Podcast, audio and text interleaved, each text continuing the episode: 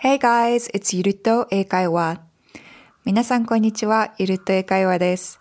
今回からは第3回に分けて、理解するという意味合いを持つ日常やビジネスシーンで使える3つのフレーズをご紹介いたします。初回の今日は、Is that clear?Is that clear?Alright, let's dive in. Is everything clear? Yes, it's all clear. Is that clear? Yeah, totally. Is everything clear?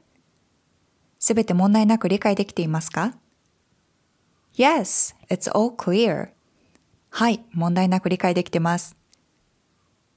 Is that clear? 理解できましたか ?Yeah, totally.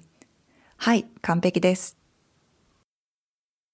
このように clear という単語を使ってはっきりと理解するという表現をすることができます。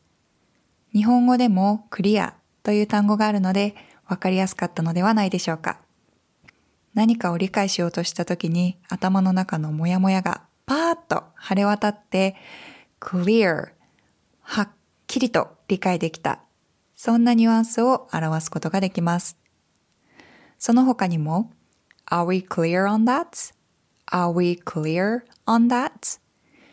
例えばミーティングの途中に私たちこれに対して認識、クリアだよね、ちゃんと理解できてるよねという確認の場面でも使えたりします。それでは繰り返してみましょう。Repeat after me. Is everything clear? Is that clear? Yes, everything's clear. Great job!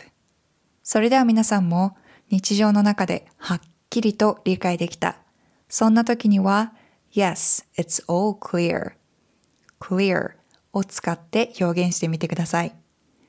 Have a lovely day everyone. Bye!